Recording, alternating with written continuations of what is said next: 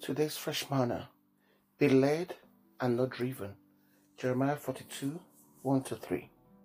Then all the captains of the forces, and Johanan son of Kareah, and Jehazaniah, Azariah son of Hoshaiah, and all the people from the least even to the greatest came near, and said to Jeremiah the prophet, We beseech you that you will make let our supplication be presented before you and that you pray to the Lord your God for us, even for all this remnant of the people of Judah.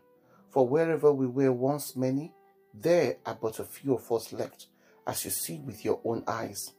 Pray that the Lord your God may show us the way in which we should walk and the things that we should do. Are you being led or driven? The Spirit of God leads, but Satan drives. Who is leading you if you're being led? You? Your peers? Society, social media, or God? Who is driving you if you're being driven? You, your peers, your parents, or Satan?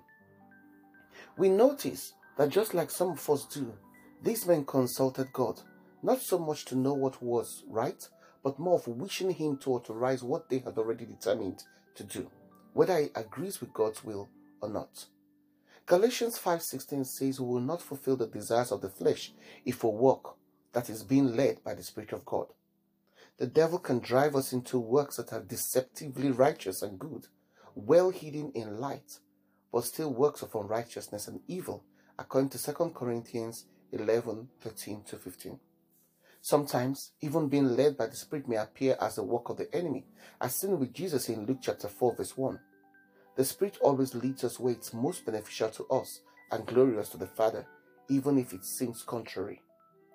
It's not difficult to act the part of a regular and committed churchgoer who, though driven by the devil, can still sing hymns and worship God publicly, but all in a convincingly well rehearsed and practiced way. Like these men who thought they who though they used the right words and attitudes to inquire of Jeremiah, had no intention of obeying whatever the Lord tells them to do through the prophet. They had a plan that they wanted Jeremiah to bless. Unfortunately, God does not honor such prayers and plans. Are you perchance being driven by the enemy in ways that look and sound godly and want God to lead you? God doesn't lead what he doesn't grace us for. For God to lead us away from Satan's drive, we must, according to James 4 7, resist him by submitting and drawing near to God. According to 1 John 3:10, there is no middle class between the children of God led by the Spirit of God and the children of the devil driven by Satan. Satan does not lead anyone to anything or anywhere good, as seen in John 10:10. That's counterproductive for him. But the Spirit of God leads us to hope and a future with an expected end in God, according to Jeremiah 29:11. As Christians, our allegiance and obedience are always to the Lord and no one else.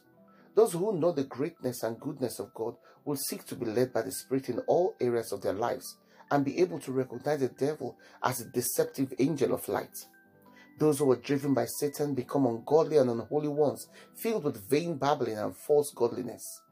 We mustn't be driven by peers, friends, society, and media to go against the true doctrine of the gospel, as that's the enemy's strongest tool to drive a wedge between us and God. Anyone or anything telling and encouraging us to deviate from the truth of God's words is driving us.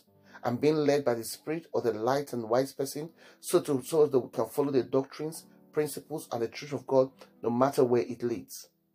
You are God's child if you're led by the Spirit, as stated in Romans 8:14.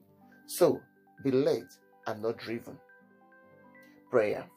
Lord of heaven's army, I surrender myself to be led by your Spirit in all things, and enable me always to obey your instruction and leading and to shun the devil and the driving force in the enemy's way. In Jesus' name, amen. Shalom.